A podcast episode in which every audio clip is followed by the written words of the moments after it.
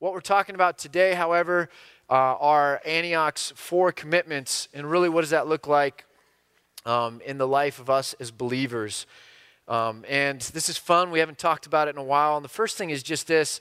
All of these are really why we named Antioch, Antioch. So if you want to know, what's the name Antioch? What's the deal with that? Where did that come from? Well, it's in the New Testament.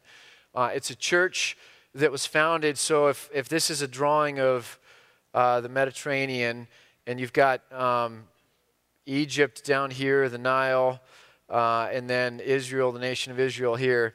Antioch was up in the crossroads from Persia and what was east to the rest of the Roman Empire, this direction, and then obviously coming down. So it was a trade city. It was a very cosmopolitan city. It was a very big urban city. If you read a lot of the old accounts, they'll talk about how densely populated it was. It was one of the most densely populated city centers in the history of the world.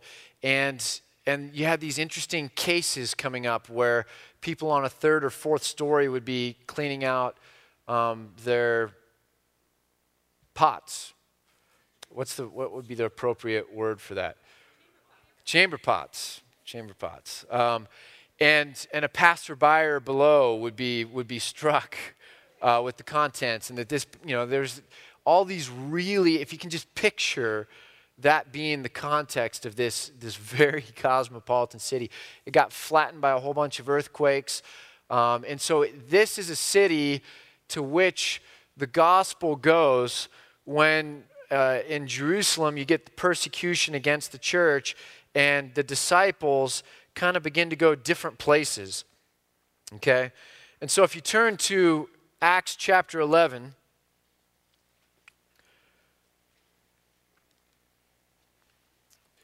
Acts chapter 11, beginning in verse 19. We kind of pick up the story. So this is really early in the history of the New Testament church. The beginning of churches is happening. I mean, this is like the genesis of church. You have this congregation in Jerusalem and maybe some pockets elsewhere, but it's very early in the formation of the New Testament church. And people are going to Jewish synagogues and saying, hey, the Messiah came. The Messiah was Jesus, and now we understand kind of from his teachings, the next part of the revelation, the new covenant in his blood. But you got this very interesting thing of Jews going to Jewish synagogues and spreading the gospel. Now, Acts chapter 11, verse 19, it says this. Now, those who had been scattered by the persecution in connection with Stephen, when Stephen was stoned, traveled as far as Phoenicia, Cyprus, and Antioch. So this is a distance all the way up there in the north. And so it's saying, hey, they've kind of spread out now all the way up as far as Antioch.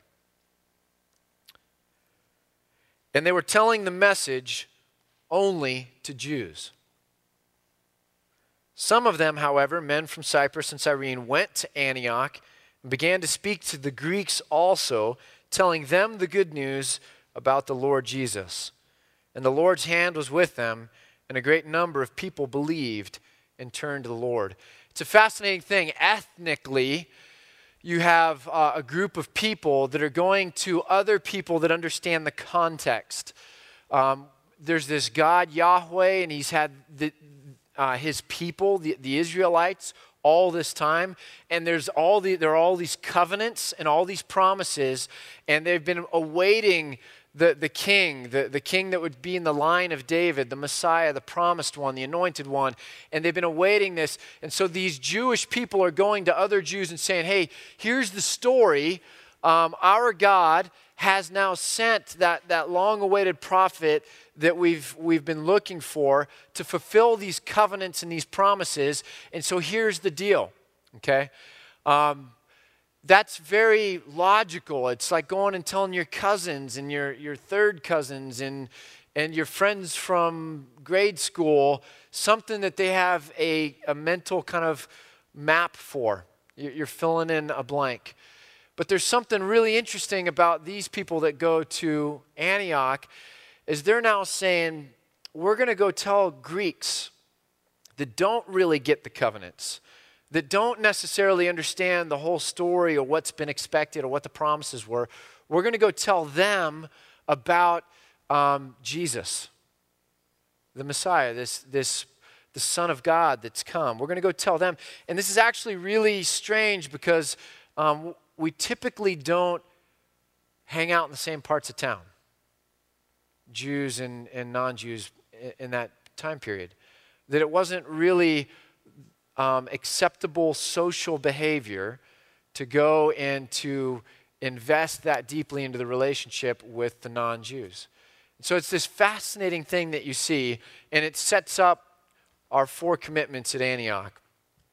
So the first one is simply this, that that we're Christ-centered. That we're Christ-centered. I don't know if we've got a slide for that. So the first commitment at Antioch is that we're Christ-centered. If we keep reading down here, we see a couple things. A couple of men went to Antioch and they began to speak to the Greeks also. And what was the message they were telling them? They were telling them the good news about the Lord Jesus. It was the central part of what they were bringing to them. They weren't bringing them a religious system. They were bringing them news about a Savior.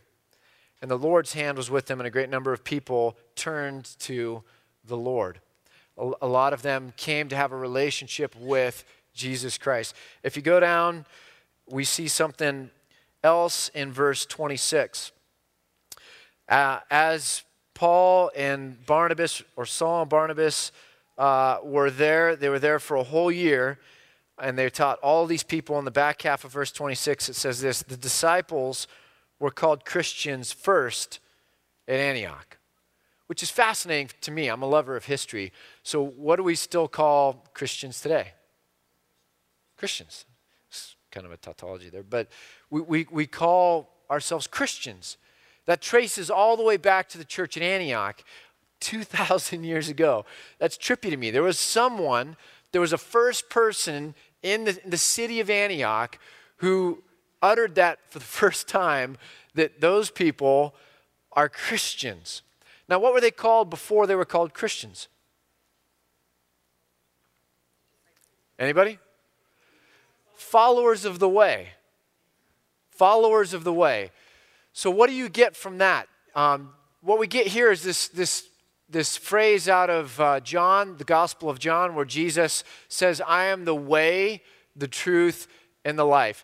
Meaning, I'm the path, I'm the gate, I'm the one who's going to connect you with life, with God, with salvation. It's through me. And so Jesus taught his disciples this. And so early on, they were known that they were Jewish ethnically and by religion, but now they were this new variant strain that were also, as Jews, followers of the way, followers of Jesus, who was the way. So that's what they were known before they were called Christians. Now, historians will say that there was something interesting in Antioch, again, they're a cosmopolitan city, that they had a peculiar way of naming people in Antioch. So every city kind of has, or every geographical area has their peculiarities, right? If you go to the northeast, they talk funny. That's their peculiarity, right? You go to the south, you go to California, and they've got their peculiarities, right? Evidently, now one of ours is if you go to the Northwest, we'll only drink craft beer. It's one of our peculiarities. And I learned recently why that's the Northwest. Do you guys know why there's all these microbreweries in the Northwest? Because we deregulated first. In other words, we made it to where you could sell beer on the same premises that you were manufacturing it or basically brewing it. So where you have your facility that you're brewing or producing craft brew, where's Evan? What am I trying to say, Evan? Craft brews. Okay. That you could also sell it on premise. So on the premises. So then all of a sudden you're making it, you're selling it, but then you got to have food too, because that's part of, you know, selling alcohol. And so now all of a sudden you have these brew pubs that are unique to the Northwest, but now they're taking the country by. You go anywhere now, and it's like they're cropping up left and right. We started that trend. That was us. I actually now, when I travel, like that's a source of my identity. I just take it, and I'm cool. I sat next to some people this summer. I was at a restaurant, and I looked over at them, and we struck up a conversation, and they were from Austin, Texas. I'm like, really? What are you guys doing in Bend? We're on a beercation. Like, a what? We're on a beercation. And they pulled out their beercation map, you know, and it was like, that's my city. Like, what's going on? I live in the coolest place. Every city, every region has its peculiarities. One of the ones of Antioch, historic Antioch, is they would name people. Because they had people from all different parts of the Roman world, and they would categorize them or group them. And they had a way of taking and creating a name for a leader. And if you followed that leader, you were named by that leader. So there was actually those that would follow the Caesar. Like when I actually was studying this, Caesar was one of them back early on. And Caesareans were the people that were the followers of Caesar, Julius Caesar. Okay, and there's others, you know, other leaders. And if you take the leader and just put the kind of tail end on there, that was their way of just naming a subgroup that follows a certain leader. And so those who follow Christ, his Greek name, were Christians. And so they named the Christians in early Antioch. And so all this, what does it have to do with being Christ-centered? Here's the deal. Christianity is 100% Christ-saturated. The scriptures tell us that they look forward to Jesus. If you want to draw it like a bow tie, maybe it'll help us remember it. The Old Testament points, why am I so high? The Old Testament points forward to Jesus. Jesus comes and he's the central figure in the New Testament. And the rest of the writings that Jesus said were going to happen. Remember, you have this amazing story. The woman comes and she anoints Jesus. And Jesus says one of the most remarkable things in all the scriptures. He's like, hey, when you write about all the things, I want you to always include her. You know, I mean, there was a lot of limited space in the scrolls and stuff back in those days. They only had a little bit of room to write with when they were writing letters or books or gospels, whatever it might be. And Jesus is like, two things. One, you're going to write about this stuff. When you write about this stuff, by the way, always talk about this woman. She's the coolest. Outside of me, she's the coolest. And she's in the story, right? But it's this fascinating thing. So the Old Testament points forward. Jesus is the central figure. And then the writings that he said were going to come afterward point back to Jesus. And so all of the scriptures, all of our faith, our understanding of how we relate to God and relate to each other has Jesus saturated in that. He is the way, he is the truth, he is the life. It's not just a way as in a bridge that we cross. I accepted Jesus into my heart, I prayed a prayer. Now that's done, what's next? That's not the type of way. The type of way that we're talking about here is that he's the thing holding us together. He's our high priest. He's our mediator, holding two things together that otherwise wouldn't be able to be glued together. So we don't cross over Jesus and leave him behind. When he says he's the way, he's talking about he's the mediator, he's the high priest, he's the one. And in that, he's also true, and he's our source of life. John 15, he says, I'm like the vine and you're the branch. You don't take something from me and then move on and have life. You embed yourself in me, and there you have fullness of life. I'm the living water. I'm the one that's going to continue to nurture and give you the resources you need to have the spiritual life and to connect with God that you otherwise wouldn't. And so everything in the New Testament tells us that it's all about Jesus. So when we preach, here's the interesting thing. A sermon shouldn't be, so here's the dictates of the law. This is what God expects for us. We can't really live up to that, and that sucks. Try harder. It's this. It's here's what God expects. Here's the law. Here's the way it was designed. And we can't really live up to that. But there's Jesus. And Jesus did live up to that. And Jesus does help us. And Jesus can cover us. And Jesus has grace for us. So that in all things, we stand righteous and we stand empowered because of Christ. And so whatever topic we talk about, if we're talking about your marriage, I can give you 3 principles for a better marriage. I can tell you 3 ways to have more contentment at your job. I can give 5 principles to victorious living, or you know what I'm saying? Like, but if I don't include Christ in that, if those things aren't rooted in Jesus Christ, they're just wisdom nuggets that ultimately you add to the 10,000 other things that you know you should be doing, but you really are having a hard time doing. My problem isn't that I need 3 more things that would be good if I did. The problem I've got is that I don't even do the things I know I should do. And that somehow I have to learn how to live into that and to lean on Christ and to find strength and forgiveness and hope and encouragement and joy as I continue to try, not out of a sense of duty or obligation, but because I get to grow up into Christ's likeness. Does that make sense? Okay? So in all of our preaching and our teaching, if it's biblical preaching and teaching, it ultimately has to be Christ-centered preaching and teaching. Acts 1:8, Jesus also said, you are to be my witnesses to the ends of the earth, Jerusalem, Judea, Samaria, and the other utter reaches.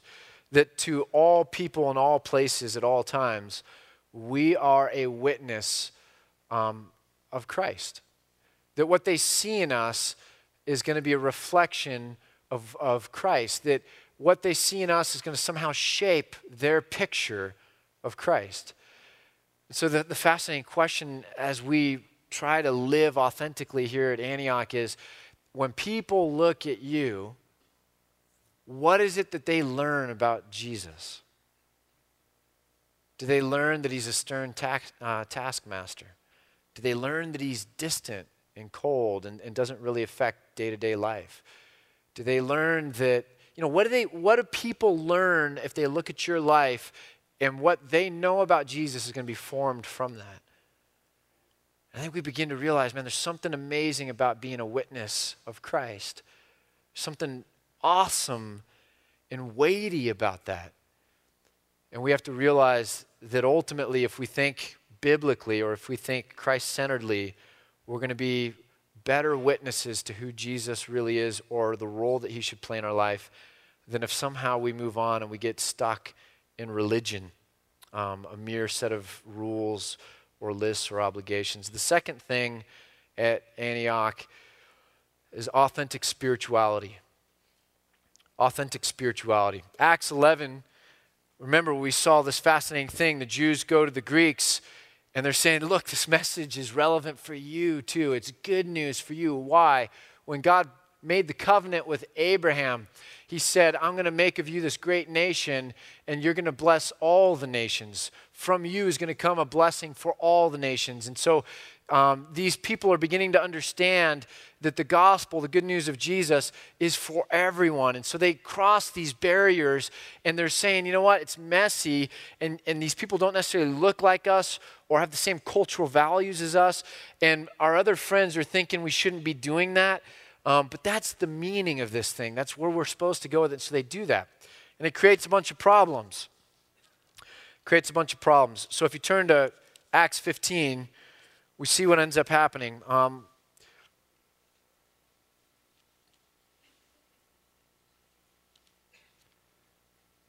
So Acts 15, Paul and Barnabas have gone on their first missionary journey. They come back, and in Acts 15 we see this. Some men had come down from Judea to Antioch, and they were teaching the brothers, unless you are circumcised according to the custom taught by Moses, you cannot be saved. And so this brought Paul and Barnabas into sharp dispute and debate with them. And so Paul and Barnabas were appointed, along with some other believers, to go up to Jerusalem to inquire the apostles and the elders about this question. So what's basically going on, there's a phrase, Judaizers, legalistic people, but they're basically saying unless those Gentiles convert ethnically to Judaism and to the law, go through all the rites and the rituals to basically become converted Jews, then they can take hold of this promise of the Messiah and get saved. So there's this prior step necessary that they have to undergo, and then they can go and get the secondary thing, which is this salvation. And Paul and Barnabas, Paul wrote the whole book of Galatians on this topic. And Paul's basically like, if the law really still matters, then what did Christ really come to do? What did he die on the cross to do if it was a substitutionary atonement, that he was, in some sense, atoning for our sins? Why then still the law? Why then Moses' law, if it wasn't good enough before Jesus? Why do we still include that, right? And so the whole book of Galatians is written on this. And if you picture what's going on in Antioch, is people are coming and saying, you can't have fellowship meals with those people unless they become like you in terms of becoming Jews. What would it be like if in this church we're building these friendships, these gospel friendships, and you're different than I am, maybe a different race, a different color, a different whatever, and somebody comes in and begins saying there has to be these ceremonial things that take place before you can then be in relationship. And it's this fascinating tension that arises. Paul and Barnabas go down, and the Jerusalem Council happens, what's known as the Jerusalem Council. And in some sense, they're vindicated that, no, this is for the Gentiles. They don't have to become Jews first. The gospel is for all different people. Okay? What does that have to do with authentic spirituality?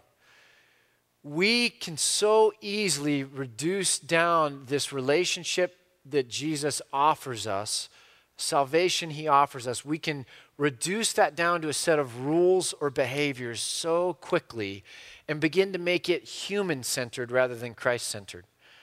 We can do it in our churches without even realizing it. There's a whole thing going on in the 80s called the Worship Wars. Anyone remember the Worship Wars?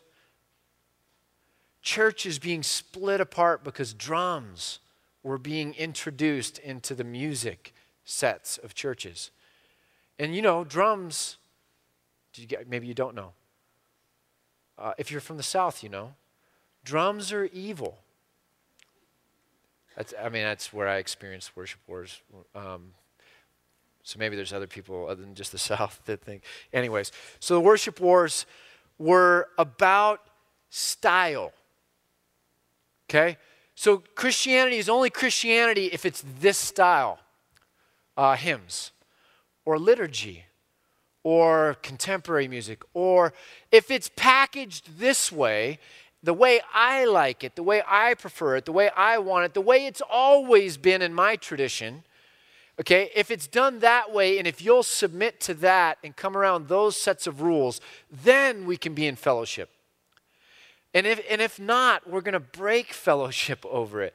And so what happened with Antioch, the church at Antioch early on was simply this.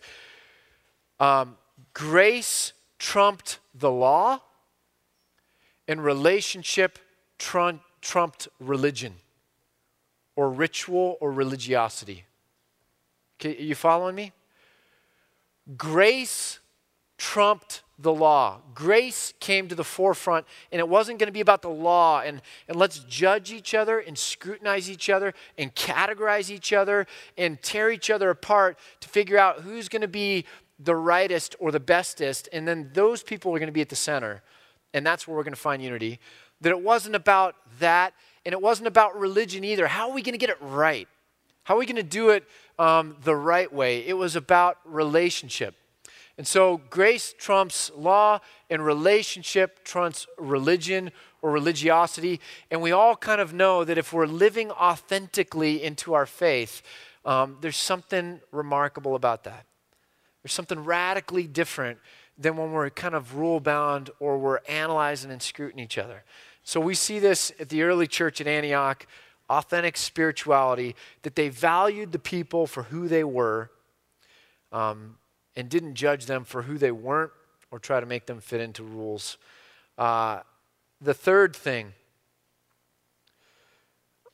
is intentional community. Intentional community. Acts 11, they intentionalized sharing the faith across the boundaries of race or ethnicity. It wasn't something that happened accidentally. It was something they intentionalized. And there's something that I think is going on in my generation, given kind of our cultural values, that we don't intentionalize spiritual relationships. We're so relationship saturated. We're relationship saturated that we've got a subgroup for everything. And we don't need relationship anymore. It's not a felt need. We don't even have the time or energy for it. They say that everybody's like a Lego block, that you've got 6 pegs for really good relationships, but or maybe you have more, depending on your station of life or where you're at age-wise or discretionary time-wise. But you've only got so many slots in your life for meaningful relationships, right? And what happens is what they'll say, kind of sociologists when they're talking about it, is when you get to a certain point and you've got all the deep relationships you can handle, you have to take some off before you can add others. It's pretty logical, right? Does that make sense? Most people come into a church community, most people, or a lot of people, already relationship full. Already relationship full. And then some people come in very relationship needy, or they've moved to the area and they don't have relationship. And so how does that really turn into a deep, rich, spiritual community where we're sharing everything, having everything in common, and there's this wonderful fellowship of believers that the New Testament envisions? How does that really happen? I mean, it's a real challenge, isn't it? And if you're relationship full and you're not coming looking for relationship in a church, and you show up on Sundays because you have the value of congregating together or worshiping together, what begins to happen if you're not getting invested into other people's lives or other people building relationships with you? You don't have any relationship. You're kind of back a couple layers. And what do we do when we're back a couple layers? At a sports game, or at a movie, or at a play, anything where we're removed a couple layers from the playing field, what do we do naturally? Evaluate and critique. What happens on a Sunday morning can be evaluated or critiqued all day long. Anyone can. Each week's a different one, but there's something that's going on that you can imagine it happening different, or compare it against last week, or compare it against a different experience. And so if all we're doing is coming on Sunday mornings as spectators, but there's no relational kind of connectivity, then we're going to slowly take on the vibe of a spectator, which means we're going to evaluate everything. Everything is going to pass in front of our purview, and our mind is going to naturally try and assess it. It's a radically different posture than being invested in community, where we're coming and we're finding the relationships, or sitting next to the people, or asking how things are going, or whatever it might be, greeting other people as they're walking in, because then all of a sudden it becomes about my family, my community, who I need to follow up with, who I need to talk to, How did that thing turn out this week when you went into the doctor? I saw on Facebook that you have a really difficult time, that this happened. Can you tell me more about it? I'd love to pray for you. And then all of a sudden it becomes totally different in terms of a participatory thing. And that's one of the things I'm looking at and saying, man, if the church is going to survive in this generation, we have to find ways not to get rid of certain aspects. The disciples always taught from the stair steps. You know the first mega church? I mean, a mega church is thousands, right? You know the first mega church in the history of the New Testament era, where it was? The first mega church was the first church. It was the church in Jerusalem. Thousands came to the Lord on the first day, literally. And then more and more were added all the time. And then they would all go and gather and see themselves as a Jerusalem congregation and listen to teaching.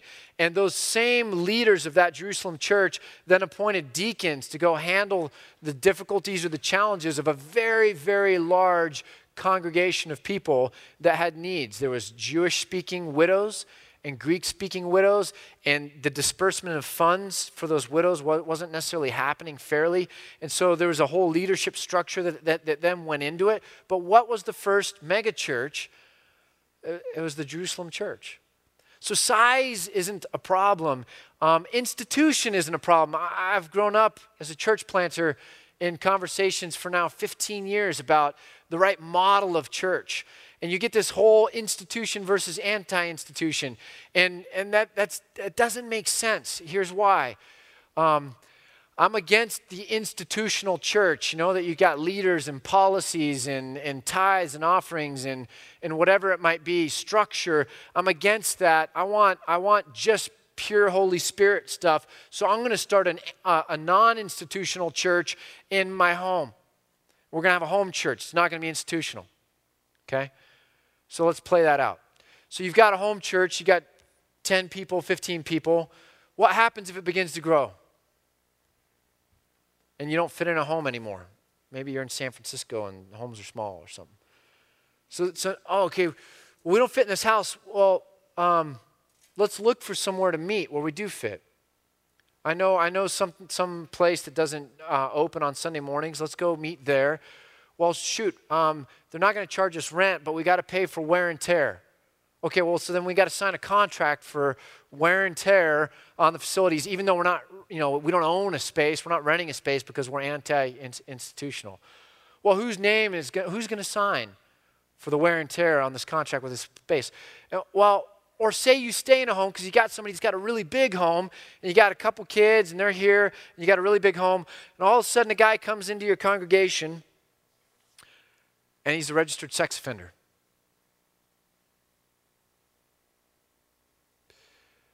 Okay, Jesus loves everybody, but we gotta have some policies.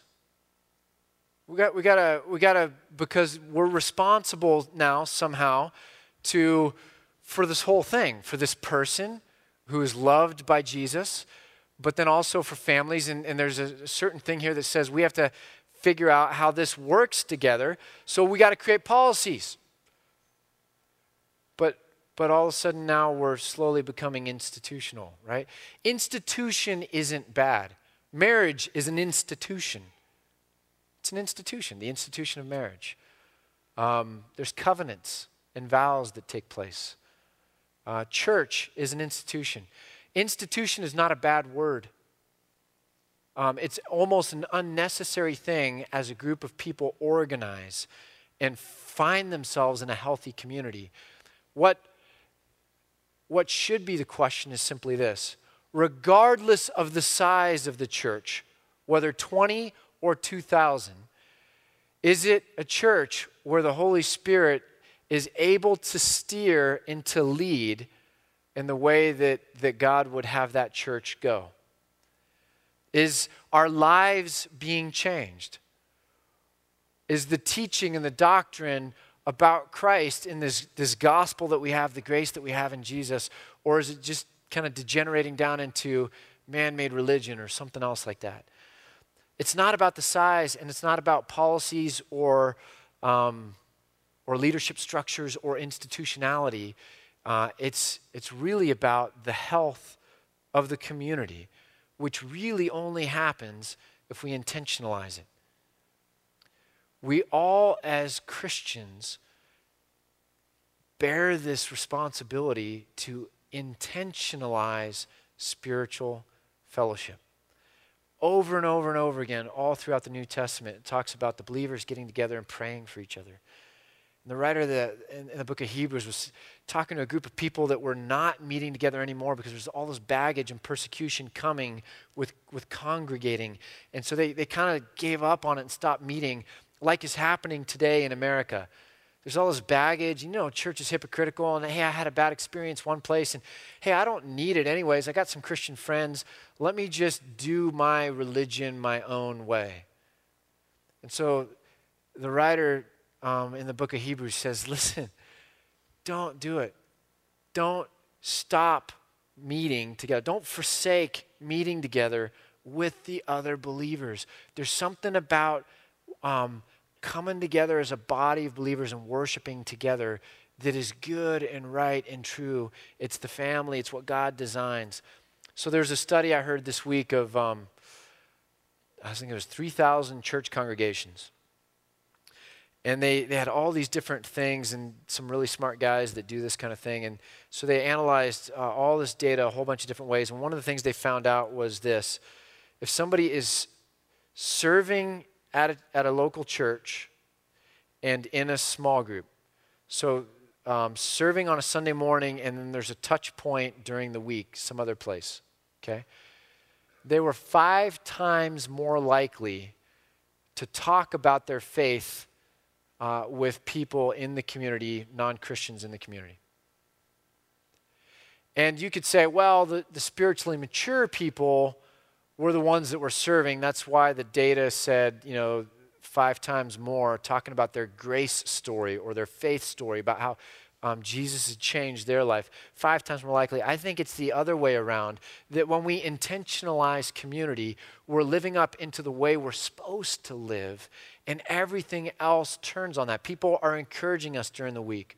We're seeing the value of our church. We actually own our church, a piece of it, so we get excited about it. And then during the week, we're telling someone, hey, you ought to come to my church. Why? Because I like it. Why do I like it? Because I'm a part owner in it. It's my church. I see the good things in it because I see the faces every week, and I talk to those people. But it's something that's been haunting me for months and months and months and months and months. And so Tamara and I, at the beginning of the summer, decided to start a small group. We wanted to start an intergenerational small group that had college age all the way up through grandparents, and that we would have that. And the reason we wanted to do that was real simple.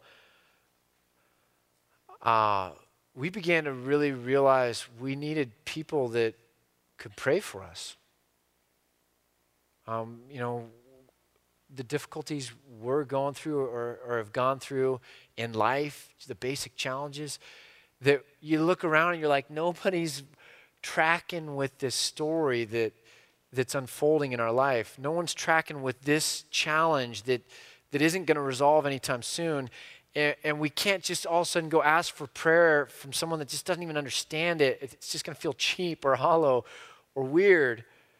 So where are those people on a regular basis in our life that know what's going on in our life, that can surround us in prayer? Where are the other people that are really miserable, so that when we're feeling miserable, we don't feel so bad? And if we get enough different ages in this small group, we'll cover the bases, you know? Like, we've got all sorts of different kind of miserable people in there, you know? But there's something serious about that. Where are the people that we're intentionalizing spiritual community with, where prayer is a part of that, where Christ is a part of that? And I've got a lot of friends that are like, man, I got all sorts of Christian fellowship. I don't need like a small group, or I don't need to intentionalize that kind of community. And I'm like, I got a lot of Christian friends too. I probably have more than you do. They don't pray for me. And I don't know that I pray for them. And half the time when I see them, I don't have time for them. And so I'm squirming, you know, like, because I'm late to somewhere, or one of my kids is waiting on me, and they're not going to understand why Daddy was late. All they're going to think of is Daddy always chooses work over me. So I'm living with that, right? In my mind. That's what my kid's going to think. But here's a Christian friend. And it's not like we're even talking about spiritual stuff, but they're just, I don't have time. Okay, so let me do the subtle body language. Okay, that's not working. Let me do the strong body language. Okay, that's really not working either. This is awkward. Let me do the super awkward body language that I got to leave. Okay, that worked. And now they think I suck. And so I'm driving home to a kid who thinks I'm late because I always choose work over them. And I'm like, and that person's leaving the church because they think I'm a bad pastor and that I don't love people. And God, why was I even born? Because I cannot win. I can't win, God. And in all that, right, I need a small group. I need some people that understand my challenges. I need to understand some other people's challenges so that it puts my challenges in perspective. My challenges aren't the only challenges in the world, right?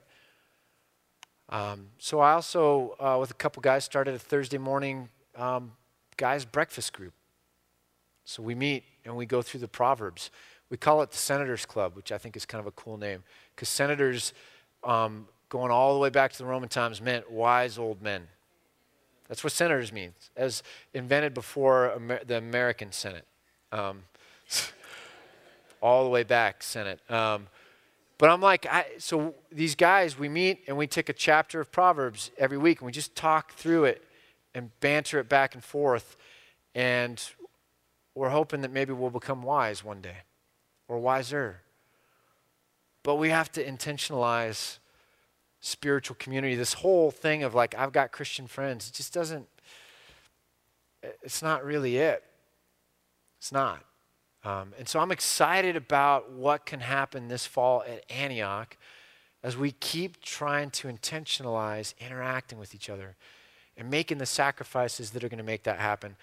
Last thing here, and we'll touch on this just briefly, is missional. Difference between the word missional and missions. Missions implied that there was missionaries, and where do they go? They go to the Philippines or they go to Africa, and they're the super Christians, and every church has their missionaries. And then what do the rest of us do? Have church softball leagues. I don't know. What do the rest of us do? Well, the rest of us are supposed to be witnesses.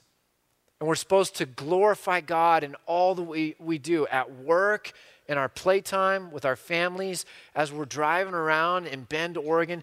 We're supposed to glorify God in all we do. We have this incredible opportunity. There is no secular sacred distinction where sacred means super Christians that are like the priests. And then secular, that word just means common. You know, and then there's the common people, you know, the blacksmith, you know, or the whatever. And in the Reformation, they got rid of that, and they said, no, there's the priesthood of believers out of First Peter, that we're all called to be able to give glory. We're all called to minister. We all can have a missional mindset. You know, if you're a Christian, you're a missionary. You are called and sent to your place. Right where you're at, that place is the most important place in the world for you. That's your place. That's where God has called you. Now, overseas can matter. Different parts of the country can matter. But if you're living in this place, it also has to matter. Does that make sense?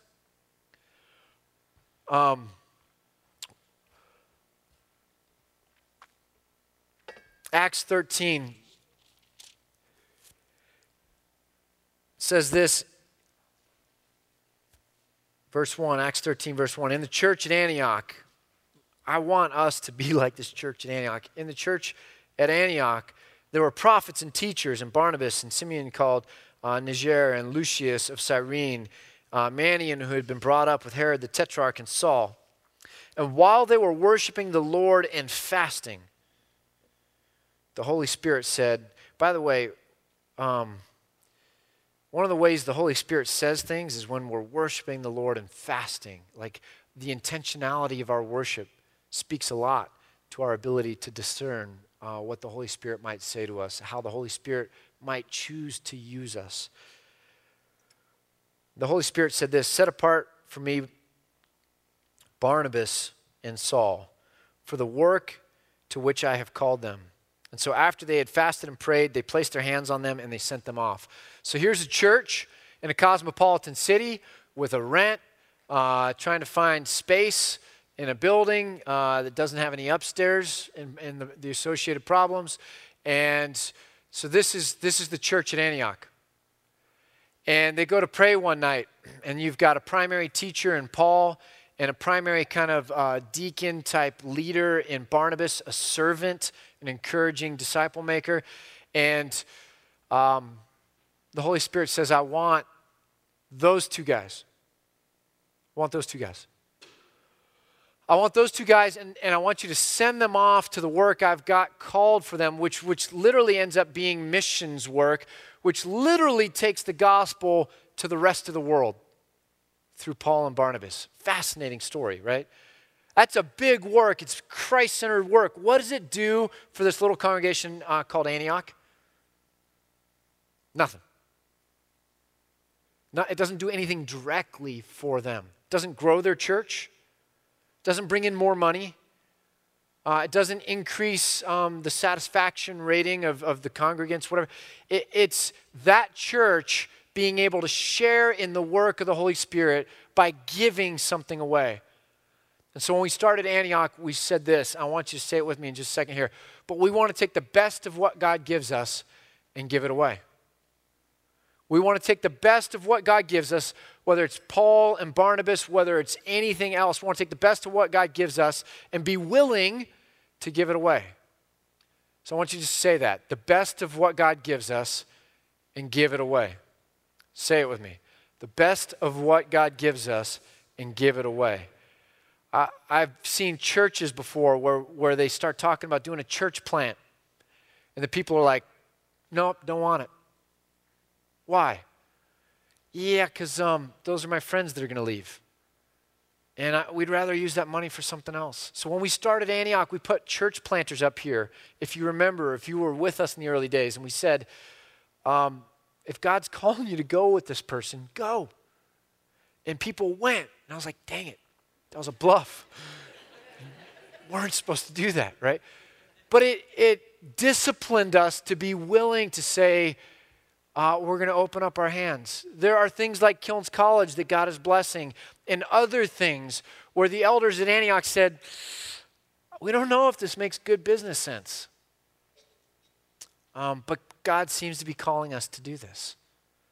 We have our Antioch offices. I have a friend who has a church, and they're now meeting in the Antioch offices on Sunday mornings, right?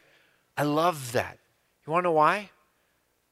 Because we're not using the Antioch offices on Sunday morning. Like, to me, that's kind of cool, right? And so the question, like, rent or not, or wear and tear or not, right? You want to know what the answer to that one is? No. Take it for free. Why? Because that whatever couple $100 at the end of the day, I'd rather that church give that to their pastors than to give it to Antioch. We don't need it, right? And so we want to take the best of what God gives us and give it away and go, you know what?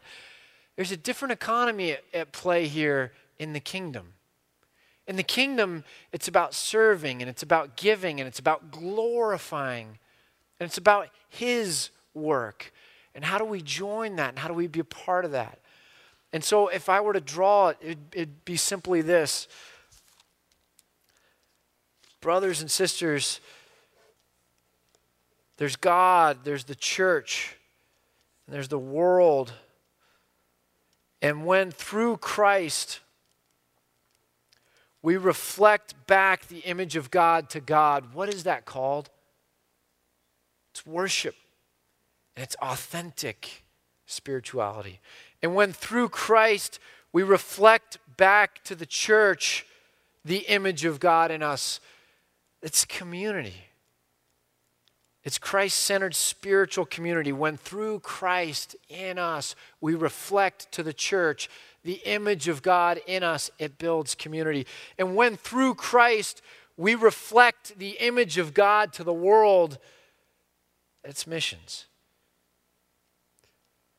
And so when we center everything we do on Christ and we get to join in this thing, this beautiful thing, and reflect back to God the glory of God, the image of God, we get to find ourselves caught up in worship and community and missions. And if we don't do that, one thing will always be true of us, that we'll lack meaning and purpose and joy. And I have to believe, no matter what the struggles or the trials or the difficulties you're facing, that if through Christ we get to join in that and worship God, live in community, and be on mission in this world, we will always have meaning and purpose and joy despite our trials. That's the calling we have. That's the calling we get to participate in. I'm excited about this. I wake up excited about this. I love church, and sometimes I feel like I have to stop loving church as much because it's not as cool as it used to be. And you know when you like something like underoos, when it's no longer cool, and you become the odd man out? And so sometimes I'm like, I'm a follower sometimes. Sometimes I'm like, maybe I should like church a little less so that I can actually like be in that conversation over there. Or meld with all those people that are down on church. And then I'm just like, but I really like church. I like the idea of church. I like the calling of church. I like our church. I like that we get to own church and that we get to be a part of the solution of bringing about something that hopefully will be light in a dark place. Let's pray. Father, always point us to truth. Always point us back to your Son. And always fill us with your Spirit, that we might have joy, that we might have meaning, that we might have purpose. Help this group of Americans break whatever barriers we need to break so that we can intentionalize community with one another. Put your stamp on our schedules. Put your stamp on our priorities. Put your stamp on our hearts. Somehow, some way, Father, meld us together as one. In Jesus' name.